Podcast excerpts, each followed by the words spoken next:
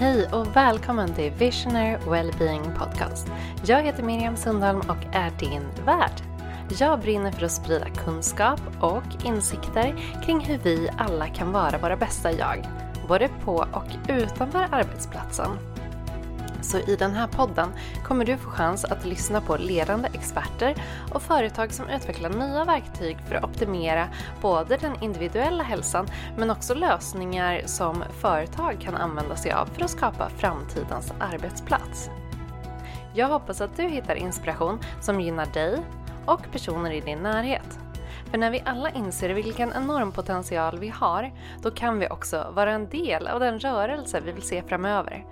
En värld med ökat välmående, glädje och meningsfullhet. Så varmt välkommen! Så hej och välkommen till det här spännande avsnittet där vi idag ska prata om hur man kan skapa en bra företagskultur och eh, vad hälsa spelar för roll i det. Och med mig idag har jag Daniel Lindgren som är grundare till företaget Dryft. Och eh, de utmanar ju byggbranschen just nu genom att tänka väldigt nytt kring hur man kan jobba med medarbetare och företagskultur. Något som kanske branschen inte riktigt är kända för. Och Daniel som har rollen som kultur och kommunikationsansvarig har ju en hel del erfarenhet som han kommer dela med sig av. Så varmt välkommen Daniel. Tack så mycket. Eh, det är superkul att vara här. Det är jättekul att ha dig med. Eh, och du jobbar ju också med ja, många spännande saker och driver även en podd. Så det känns kul att ha en poddkollega med i den här podden. ja, verkligen. Jag vet hur, hur svårt och utmanande det kan vara att leda en podd och hur bekvämt det är att vara gäst. Så ja. nu får jag vara gäst, vilket är härligt för mig. Du får njuta av den här stunden. ja. ja, men du, du kan väl berätta lite kort om din bakgrund och idén till Drift? Just det. Um, så att min bakgrund är att jag är uh, målare från början. Så att jag hoppade av gymnasiet i början av 2000-talet, eh, och, eh, eller 2002 närmare bestämt, och började jobba med min morbror som var och fortfarande är egenföretagare inom måleri. Så det var liksom så jag kom in i branschen egentligen. Eh, jag jobbade hos honom under ett år, ett och ett halvt, eh, och eh, efter det så kom jag in på ett större måleriföretag i Stockholm, ett av de, ett av de största i Sverige, jag tror vi var 150-200 målare drygt. Och så här, där jobbade jag. Så mitt CV är att jag har jobbat som målare på stora byggen, nyproduktion, bostäder framför allt. Och gått som underentreprenör åt liksom, de stora byggarna i Sverige, Skanska, JM, NCC så. Eh, och ehm, slitit och skitat ner mig. Eh, och det gjorde jag fram till 2015. Eh, och 2015 då så var jag klar med det jag höll på med och kände att jag behövde liksom utveckling. Så jag sa, sa, upp mig och skulle starta eget företag. Och fick då frågan om, om jag inte kunde tänka mig att bli projektledare på det bolaget, vilket jag efter mycket om och men tackade ja till. Och anledningen till att jag hoppade på den rollen var ju eh, framför allt att här, jag såg en otroligt stor potential i hur man jobbade med medarbetare, eller kanske framförallt hur man inte jobbade med medarbetare. Man tog liksom inte tillvara på potentialen hos människorna i företaget överhuvudtaget. Mm. Um, så, att, eh, så här, jag tänkte att fan, om vi kan få liksom, kraften i de här 150 kollegorna som jag då hade, Eh, att, att liksom, röra sig mot ett gemensamt mål, och dela en vision och känna sig involverade och engagerade och uppskattade så, så borde vi kunna ta det här liksom, företaget till månen, typ. Um, så jag, jag gick in i den projektledarrollen med den liksom, ambitionen av att börja jobba med medarbetarfrågor egentligen, uh, så här, kulturförändringen. Um, men, uh, men märkte väl ganska, ganska snabbt att så här, det här är, är, frågor som branschen kanske, inte för att man har liksom, några onda intentioner, men liksom, uh, man prioriterar aldrig att göra den typen av investeringar i hantverkare, utan man ser oss mera som en resurs som ska generera en intäkt, typ, liksom, om jag bara mm. generaliserar och förenklar saker och ting. Eh, så att eh, alla de olika typerna av initiativ som jag drev blev det egentligen aldrig någonting av. Eh, samtidigt som jag kände att det var så mycket Eh, mycket här, händelser som jag kände att jag svek mig själv och mina egna värderingar och mina kollegor när jag inte kunde liksom stå upp för vad jag kände var rätt. Eh, så här, ett exempel hade vi en ung tjej på ett bygge som jag var då ansvarig för som, som visade sig att hon, eh, hon vågade liksom inte gå från sin bil på parkeringen på morgonen in till byggboden och sen från byggboden ut på bygget och vara på bygget själv för att det var liksom en grupp med, med snubbar då som betedde sig liksom så här, vidrigt mot henne. De sa saker och visslade lite när de gick förbi och så här, allmänt beted, betedde sig liksom sliskigt mot henne. Um, och liksom när jag fick höra det här så gick jag upp till liksom platsledningen då, ansvariga för, för det projektet, vilket liksom, det är ett stort projekt, så det är en av de stora byggarna i, i Sverige. Och berättar det här då uh, och får då som kommentar tillbaka att så här, ja, det är ju inte så bra, men så här, är hon inte lite känslig? Liksom. Uh, Medan jag säger, men vad fan har hennes personlighet med det här att göra? Alltså, hade det här varit liksom en SCB som har en medarbetare som sitter och gråter i bilen på morgonen för att hon blir trakasserad när hon går förbi receptionen på kontoret. Så det hade varit löpsedlar på Expressen. Mm. Men nu för byggbranschen, då ska man bara liksom, så här, men det är så det är, typ. Man får ha lite skinn på näsan. Nej. Ehm, så att, jag fick liksom ingen backning någonstans ifrån, varken från mitt företag eller från, från det här företaget som var ansvarig på plats. Där. Så att, eh, jag fick liksom gå tillbaka till henne och säga att jag kan tyvärr inte hjälpa dig. Liksom. Eh, så, och det var flera sådana här typer av händelser som gjorde att här, jag kan inte stå bakom det som, som byggbranschen är och det som byggbranschen står för. Um, mm. Så att jag, eh, jag, så här, jag tappade hoppet typ om, om branschen helt och hållet. Uh, och det här är liksom tre år in i min roll som projektledare, så då är vi inne i 2018 typ. Eh, och och eh, liksom kände att all den här glöden och engagemanget för den här förändringen som jag ville skapa, den hade bara dött ut. Mm. Eh, och det var en ganska mörk period i mitt liv. Eh, så, eh, så jag hade förlikat mig med den tanken av att här, jag blev som alla andra nu. Jag accepterade det här bara. Ja, eh, det kan ju kännas svårt att, att, vara ensam i en sån, dels stor organisation, många medarbetare, om man inte känner att man får något gehör överhuvudtaget. Ja, det var väldigt frustrerande var det. Liksom. Mm. Eh, och jag, jag, kände som sagt att jag, så här, jag, jag gjorde våld på mina egna värderingar. Jag, liksom, det blev att jag föll in i det här också och så här, gjorde saker och sa saker som jag inte liksom, egentligen kunde stå bakom och som jag så här, i efterhand skäms för. Eh, för att här, jag föll in i den kulturen liksom, ja. också. Och det, med det säger du också någonting som är så viktigt, att även fast du har alla goda intentioner och vill väl och har bra värderingar, om kulturen inte är i linje med dem så kommer ju inte du må bra. Då kommer det ju inte funka på längre sikt. Nej, absolut. Och det säger också någonting om att den här kulturen, liksom, eh, det blir en ond spiral av det. Den, den föder sig själv lite grann. Ja. Om, om det är det som är normen, då kommer ju folk antingen anpassa sig efter normen eller lämna branschen. Ja. Eh, och det är det som händer. Så att de som har, liksom, har kanske bra värderingar eller kanske vill förvänta sig någonting annat av en arbetsplats, de lämnar branschen för att de märker att det här är ingenting för mig. Och de som är kvar, man blir liksom successivt så bara sugs man in i det där oavsett om man vill eller inte. Liksom. Ja, ja, men man blir färgad av den miljön och det är ju en överlevnadsinstinkt vi har som människor, att vi anpassar oss för att överleva. Och då kan det ju tyvärr vara så att vi inte riktigt ja, mår särskilt bra av det. Därav vikten att verkligen tänka kring vad är det för företagskultur vi vill erbjuda. Och med ja. det, hur, hur tog du steget och hur fick du modet till att skapa någonting helt annat? Eh, nej men så då, då var vi ju där i mitten av 2018 när, när liksom tillvaron var ganska mörk. Liksom. Eh, och jag hade liksom gett upp hoppet eh, egentligen. Eh, och, och då fick jag ett meddelande på LinkedIn ifrån eh, Johannes då, som är medgrundare eh, till Dryft. Eh, och eh, jag, jag kände inte honom. Han skrev bara till mig eh, för att jag hade någonting i min liksom, profilbeskrivning där jag skrev om att jag är intresserad av liksom, så här, företagskultur i byggbranschen, men också vad, vad tech kan göra för vår bransch. Och det här var ju som sagt 2018 och då var det ju, om byggbranschen är odigitaliserad idag så var den ju ännu mer så 2015. Eh, eh, så han skrev till mig och berättade lite grann om sin bakgrund och hans tankar på byggbranschen. Han kommer ju inte alls från bygg, han är från liksom, finanssidan. Um, och, och, det ledde till ett telefonsamtal på en onsdag kväll.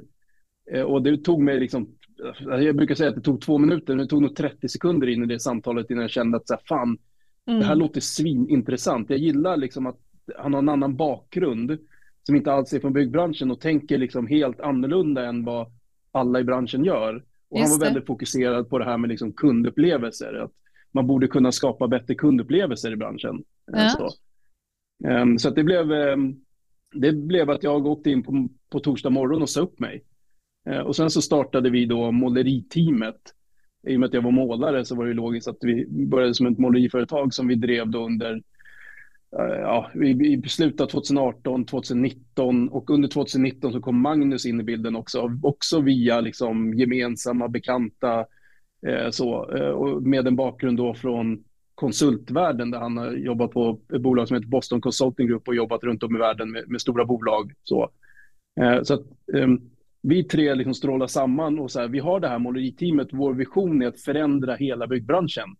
Eh, och vi tror att det kommer via liksom de här tre benen som vi står på som handlar om kundupplevelser, eh, som är liksom så här, hur kan vi möta den moderna konsumenten så som man är van att köpa varor, produkter och tjänster idag. Mm. Eh, och den andra då är medarbetarupplevelse, kulturen. Att liksom, för att förändra den här branschen så måste vi förändra kulturen i, i grunden. Eh, vi, här, vi, vi, är, vi är övertygade om att vi blir ett starkare som bolag ju mer vi investerar i människorna i företaget. Eh, och sen den tredje då är digitaliseringen, eh, vad det nu än är. Men mm.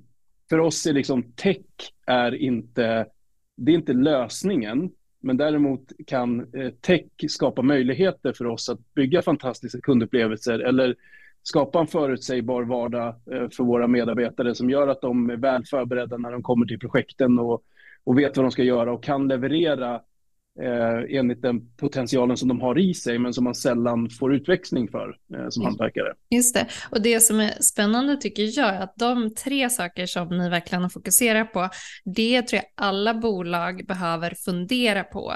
Det är liksom en, en grundläggande oavsett bransch. Vad är det som ni vill erbjuda för kundupplevelse? Vad är det för medarbetarupplevelse ni vill kunna erbjuda era anställda? Och hur påverkas vi av digitaliseringen? För det här är ju ja. liksom genomgående. Så, så det är ju väldigt spännande. Och med er tre väldigt så kompletterande kompetenser och att kanske dina två medgrundare kom från andra, eh, en annan typ av industribakgrund, så såg ju ni också möjligheter på ett helt annat sätt än vad kanske de som ba, bara då jobbat inom bygg har fått uppleva. Ja, alltså så här, under hela min karriär i byggbranschen så har jag ju mer eller mindre alltid bara befunnit mig i sammanhang med människor som kommer från byggbranschen. Mm. Eh, så att, så att det, och det gör att varje gång vi tittar på en utmaning så kommer vi ju från samma liksom, erfarenheter och samma bakgrunder. Så att vi kommer alltid att lösa det problemet med samma lösning som man alltid har gjort. Liksom. Ja. Eh, men om vi kan blanda människor med olika bakgrunder och kompetenser så kan vi utmana liksom, de traditionella sanningarna och försöka hitta nya vägar att att lösa utmaningarna som branschen har. Ja, kan du berätta lite mer om vad det är för vision ni har att kunna erbjuda, vad det finns för, eh, ja, för utmaningar?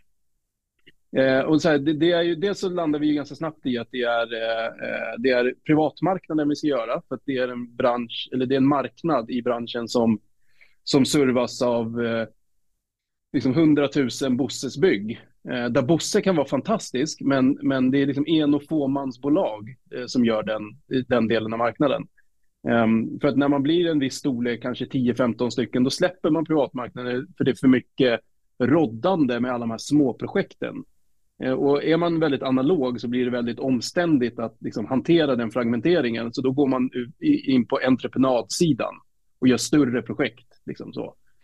Mm. Uh, så att, och jag tror så här, det är ganska lågt hängande frukt också inom alla de här tre benen egentligen i byggbranschen. För att så här, innovation i den här branschen när det gäller kundupplevelse, det är typ att komma i tid.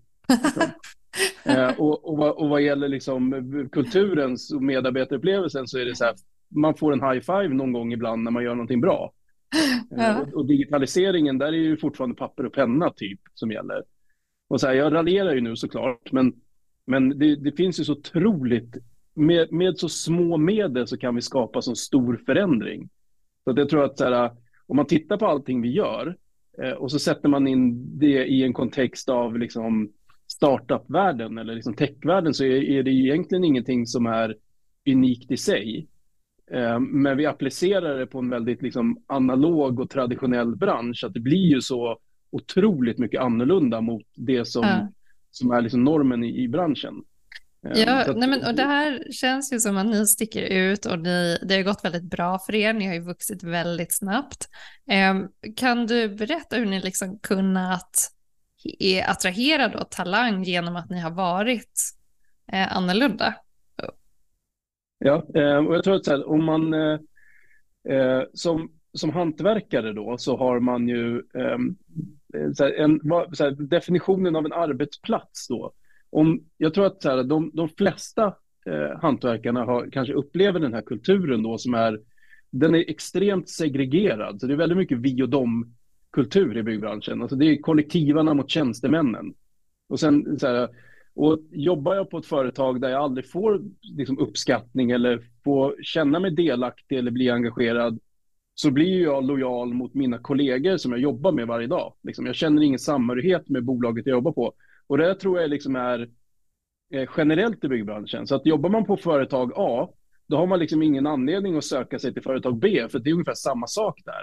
Så att en viktig sak för en, för en hantverkare, det är ju liksom vilken vilken plats på turordningslistan man har. Eh, för att när det blir sämre tider, då vet man att som hantverkare så blir man uppsagd. Mm. Eh, vilket gör att liksom min plats på turordningslistan är viktig för mig. Och byter jag företag där liksom hela medarbetarupplevelsen då är densamma som den jag har idag, så, så här, då förlorar jag bara min plats på listan. Därför, därför så finns det ingen Just anledning det. för mig att... Och det är därför, så här, varför har vi så låg personalomsättning då i byggbranschen? Det är för att det finns liksom inga alternativ. Just det.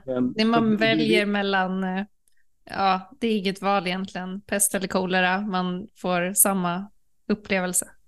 Men typ så, liksom. Eh, och, och jag tror att vi kanske då erbjuder någonting som är lite annorlunda än det som finns ute på marknaden. Eh, och det gör ju också att vi, vi attraherar ju väldigt mycket folk till oss. Vi får ju drygt nu, eller vi har i genomsnitt nu 300 ansökningar i månaden ungefär mm. Eh, för människor som söker jobb här, vilket är helt jävla fantastiskt. Ja, det tror jag många företag skulle bli avundsjuka, särskilt man vet att det är sån kompetensbrist i många andra branscher. Eh, de har inte riktigt den poolen att välja mellan. Nej, men, men eh, så här, och det, det, är väl klart att här, marginalerna att, att sticka ut i, i, i, andra branscher är ju mindre, men men eh, vi, vi försöker så här, och det här är ju det som jag brinner för egentligen. Jag vill ju skapa en arbetsplats som jag själv hade velat jobba på. Mm. Och, och så här, då behöver vi jobba med att involvera och engagera människor. Alltså alla människor som jobbar på Dryft är ju en del av hela maskineriet Dryft. Det finns ju ingen som är viktigare än någon annan eller mer eller mindre viktig, utan alla fyller ju sin roll att liksom skapa det här fantastiska som vi försöker åstadkomma. Ja, men, och sen och... ska man ju bli behandlad därefter också, givetvis.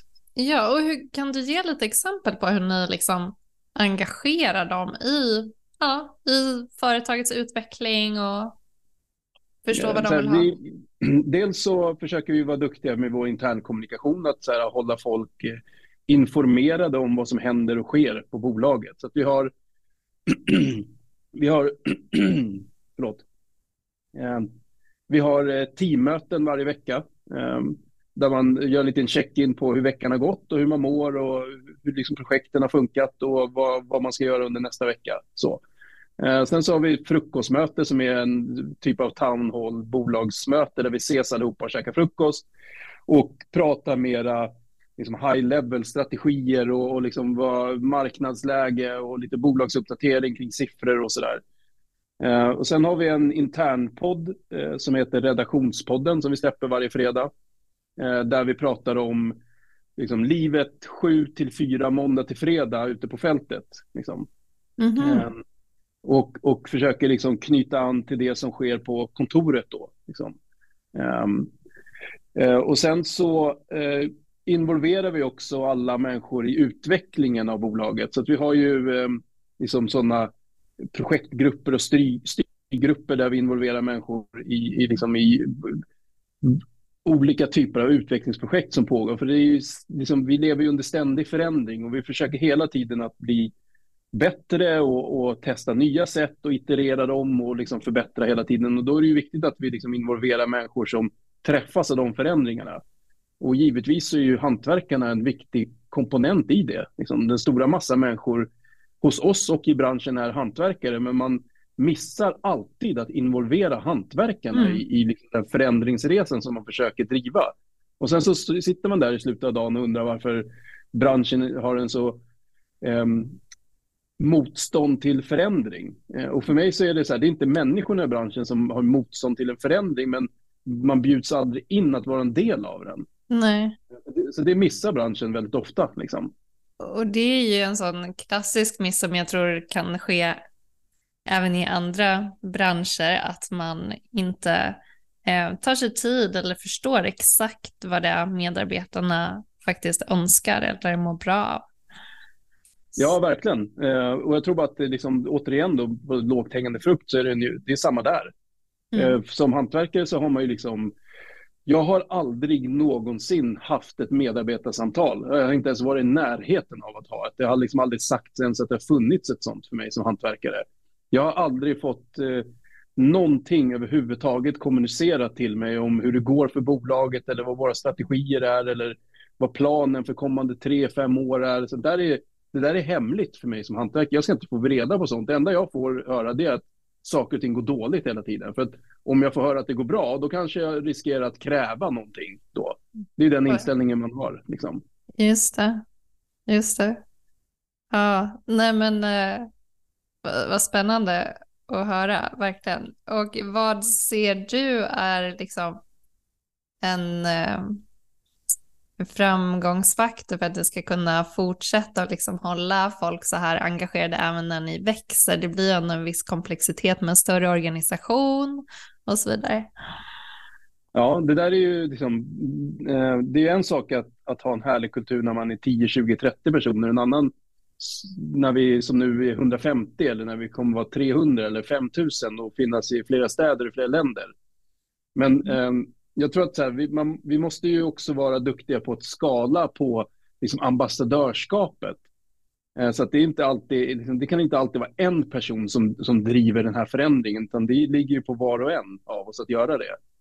Eh, och, och jag tror att så här, om vi, om vi bara är hårda med att bevaka liksom, vår kultur och vad vi vill ha för typ av tillvaro här, eh, då behöver, då behöver ju varje individ ta det ansvaret. Och så här, det ser vi ju nu också att om det är någon som beter sig på något sätt som är avvikande från hur vi vill, då är det ju liksom så här, då har vi inte en, det är inte en person med en, liksom, det är inte jag som är där och rättar till den personen, utan det är, det är kollegor ute på fält som kan vara de som räcker upp handen och säger, du fan det här saken du sa här borta, eller hur du gjorde det här, det är, det är inte särskilt nice liksom. Du kanske ska mm. sluta med det, liksom. eller tänk på att det uppfattas så här.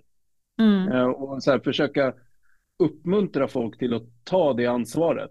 Ja, men den Vi behöver här... liksom skala på ambassadörskapet. Ja, men den är ju superintressant, för jag tror att väldigt, de flesta bolag har ju någon typ av värderingar. Um, för, och det är väl lite olika mån hur väl medarbetarna känner att de känner till dem eller att de efterlevs. Och sådär. Um, kan du berätta hur ni liksom har, vad ni kanske har för värderingar, hur ni har etablerat dem, hur man får efterlevnad? Ja, alltså, så här, och jag tror att eh, Värderingar är ju superviktigt att ha. Eh, om, eh, och jag tror att det är viktigt att ha för att eh, man ska kunna liksom, eh, kanske då styra beteenden eller uppmuntra rätt typ av, eller premiera rätt typ av beteenden och kunna ge rätt typ av ledarstöd och så vidare. Liksom.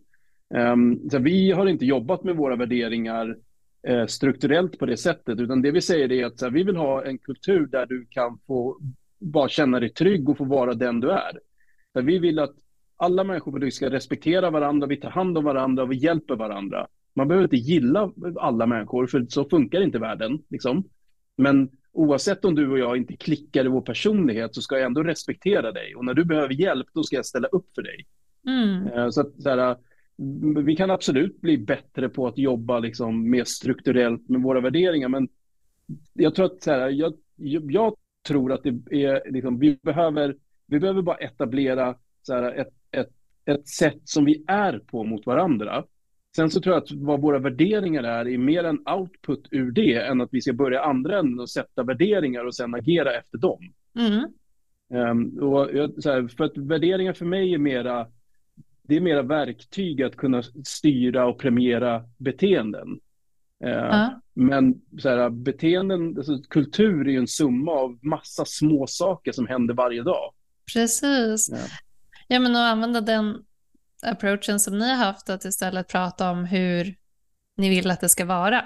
Alltså, och, och därifrån förstå, ja, men man skulle kunna säga respekt är viktigt, därför är det ett av våra ledord eller värderingar. Men ni har ju kanske hittat sätt att eh, få in det i er kultur. Och det är det jag menar som är spännande, att hur har det arbetet gått till? Att alla förstår att det är det här som eh, premieras, eller det här som gäller när man jobbar på drift. Jag, jag, tror att så här, om, om, eh, i och med att vi, vi, vi pratar mycket liksom externt allmänt, så att folk som söker sig hit gör ju det för att de känner att vi står för någonting nytt. Eh, och att vi, eh, att vi också eh, att vi också prioriterar människorna och hantverkarna framför allt. Liksom. Mm. Eh, och det i sig är nytt. Eh, så att då, kom, då söker man sig hit med en med en vilja av att vilja vara med och skapa någonting som är nytt. Mm. Uh, och, och sen så är det, så här, det är upp till oss att liksom sätta den, um, den visionen redan när du, liksom, din första uh, intervju hos oss. Så att, att bygga kultur börjar ju redan i, i rekryteringen och sen i onboardingen uh, och sen vidare i liksom, din tillvaro på Dryft. så att vi, liksom har, har med oss det att här, vi, vi ska vara välkomnande. Vi ska inte ha den här segregationen mellan, kultur, mellan kontoret och, och hantverkarna. Utan vi, vi vill skapa en gemenskap. Mm. Um, så att, jag, jag, tror att här, det, det finns inte, man kan inte peka på en enskild, en enskild liksom, aktivitet som gör det. Utan det är liksom, som sagt en summa av massa små saker. Att vi, så här, vi behandlar vuxna människor som vuxna människor. Men det gör man inte i hantverksbranschen. Man involverar och engagerar inte hantverkarna. Man missar liksom den delen. Och det är den stora massa människor i byggbranschen som aldrig har fått möjlighet att känna sig involverade och engagerade, uppskattade och viktiga. Ja, så viktigt. Och även om det kanske varit extremt låga nivåer av den saken inom er bransch, så tänker jag ändå att det är så otroligt viktigt att oavsett vart man jobbar få känna sig involverad, eh, sedd, uppskattad, välkommen. Att någon tittar på en när man kliver in på kontoret eller att någon liksom visar hur mycket eh, man tycker om att samarbeta eller sådär. Att det, mm. Vi har liksom underskattat vårt mänskliga behov och att hantverkare är också människor, precis som vi alla. Ja, men så här, och jag tror att så här, eh, och, och liksom det är ju, jag tror att man, eh, man letar efter någon magisk formel, men eh, för, liksom, för en hantverkare så är bara, bara en sån sak att så här, eh, din nyckel du har till, liksom, på din nyckelknippa när du börjar och den koden till larmet som du får, det är samma till kontoret. För att det är också ditt kontor. Så mm. hit är du alltid välkommen, såklart. Liksom. Så är du här i, liksom, i lagret, för det är också så här, en grej som vi har att när vi letar lager så ska vi vara kontoret i anslutning till det för att inte ha ett lager tre mil bort och så kontoret här, utan vi har lager och kontor i samma hus, gärna i samma hiss också. Just eh, det. gör ju att eh, hit kommer man, är man här då, eller är man i, i närheten av vårt kontor och jobbar, då kommer man till kontoret och äter sin lunchlåda. Liksom. Så, att, så att bara en sån sak att för kontoret, det är någonting som man åker upp till för att få skäll som hantverkare. Eh, Medan här är, åker du hit och träffar kollegor. Och jag tror att så här, man frågar så, liksom så här, efter någon magisk liksom, lösning. Det handlar bara om små saker som, som visar för dig att du också är viktig. Ja, och att man har trevligt. Alltså jag eh, pratar mycket social hälsa, eh, förutom mental hälsa och fysisk hälsa. Och det jag tycker ni verkligen är ett exempel på är liksom vad den sociala hälsan, det vill säga vår känsla av att vi är välkomnade, vi är uppskattade, vi känner att vi gillar vårt team, eller vi känner liksom att vi har en känsla av gemenskap och eh, det skapar en känsla av välmående som är så otroligt viktigt för oss som individer, för oss som människor. Mm. För att få energi, för att känna att det är kul att gå upp på morgonen, för man har någonting att se fram emot. Ja, och jag tror att så här, i grund och botten så är det ju det som är viktigt, att man har kul mm. på jobbet. Och så här, vi, vi gör ju saker som liksom regelbundna olika typer av sociala events. Alltså, och det där tar ju både bolaget ansvar för, men också individerna. Eh, så här, det, är, det är inte ovanligt att man ser på Slack att det är någon som och att vi har Slack för övrigt, är ju bara det är ju helt unikt i byggbranschen. Men, ja. eh, och det skapar också sammanhållning, ska jag säga. Alltså, så det, den grejen ska inte underskattas. Så vi jobbar ju ute på fält, i, på projekt runt om i stan, bara, vi är utspridda. Just och att kunna det. ha Slack som en, som en knytpunkt gör ju att här, man kommunicerar ju och umgås med folk idag mer i text, i sociala medier, olika chattgrupper och så vidare, än vad man träffas liksom, i IRL, så att säga. Just det. Ja, men, vi... Slack är någonting som också skapar gemenskap. Liksom. Verkligen, och vi, vi använder också Slack på Omla. Och för er som inte vet vad Slack är så är det alltså ett internt kommunikationsverktyg, typ som Teams om man är mer eh, har erfarenhet av det. Då. Eh, och jag kan bara instämma, alltså det faktum att man kan eh, kommunicera enkelt med sitt team utan att det sker via mail är ju en stor eh, fördel. Ja. En stor kulturhöjande insats, verkligen. Enkel och lättsam kommunikation och man kan skicka mycket emojis, kärlek och uppmuntran. Och giffar. Giffar ja. är, ska mm. inte underskattas i ett kulturhöjande arbete. Så. ja men verkligen. Ja, men, så, men, men, vi gör ju också konkreta saker såklart. Alltså, vi har ju, så vi spelar innebandy varje tisdag. Um, vi uh, har en årlig innebandyturnering. Vi har en årlig fisketävling. Uh, vi har varje vår sommarfest varje, varje år är Dryff familjedag där Um, där, liksom din, uh, där du får ta med din familj eller din respektive eller din granne eller din mamma eller pappa eller vad det nu kan vara. Liksom för att mm. så här, utöka gemenskapen också.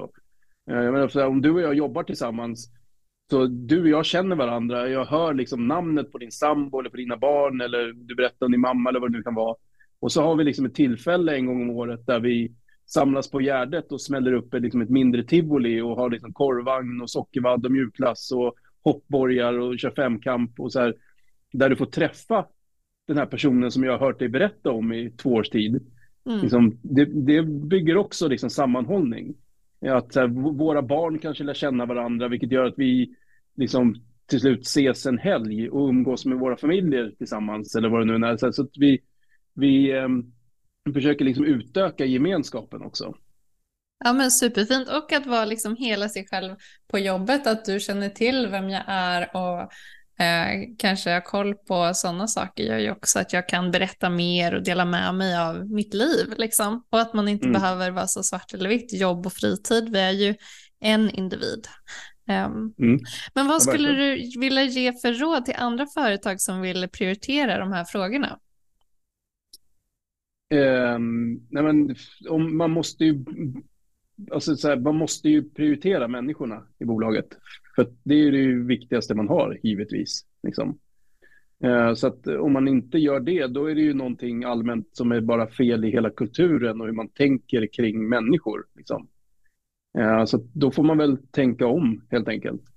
Eh, men annars så tror jag bara så här att det är man måste försöka och man måste jobba hårt varje dag i liksom de små detaljerna och inte liksom, här, vi, vi har ju också initiativ som är att vi ger alla våra medarbetare tio psykologsamtal, fria psykologsamtal per dag. Vi ger liksom full, full lön vid föräldraledighet när du får barn. och så här.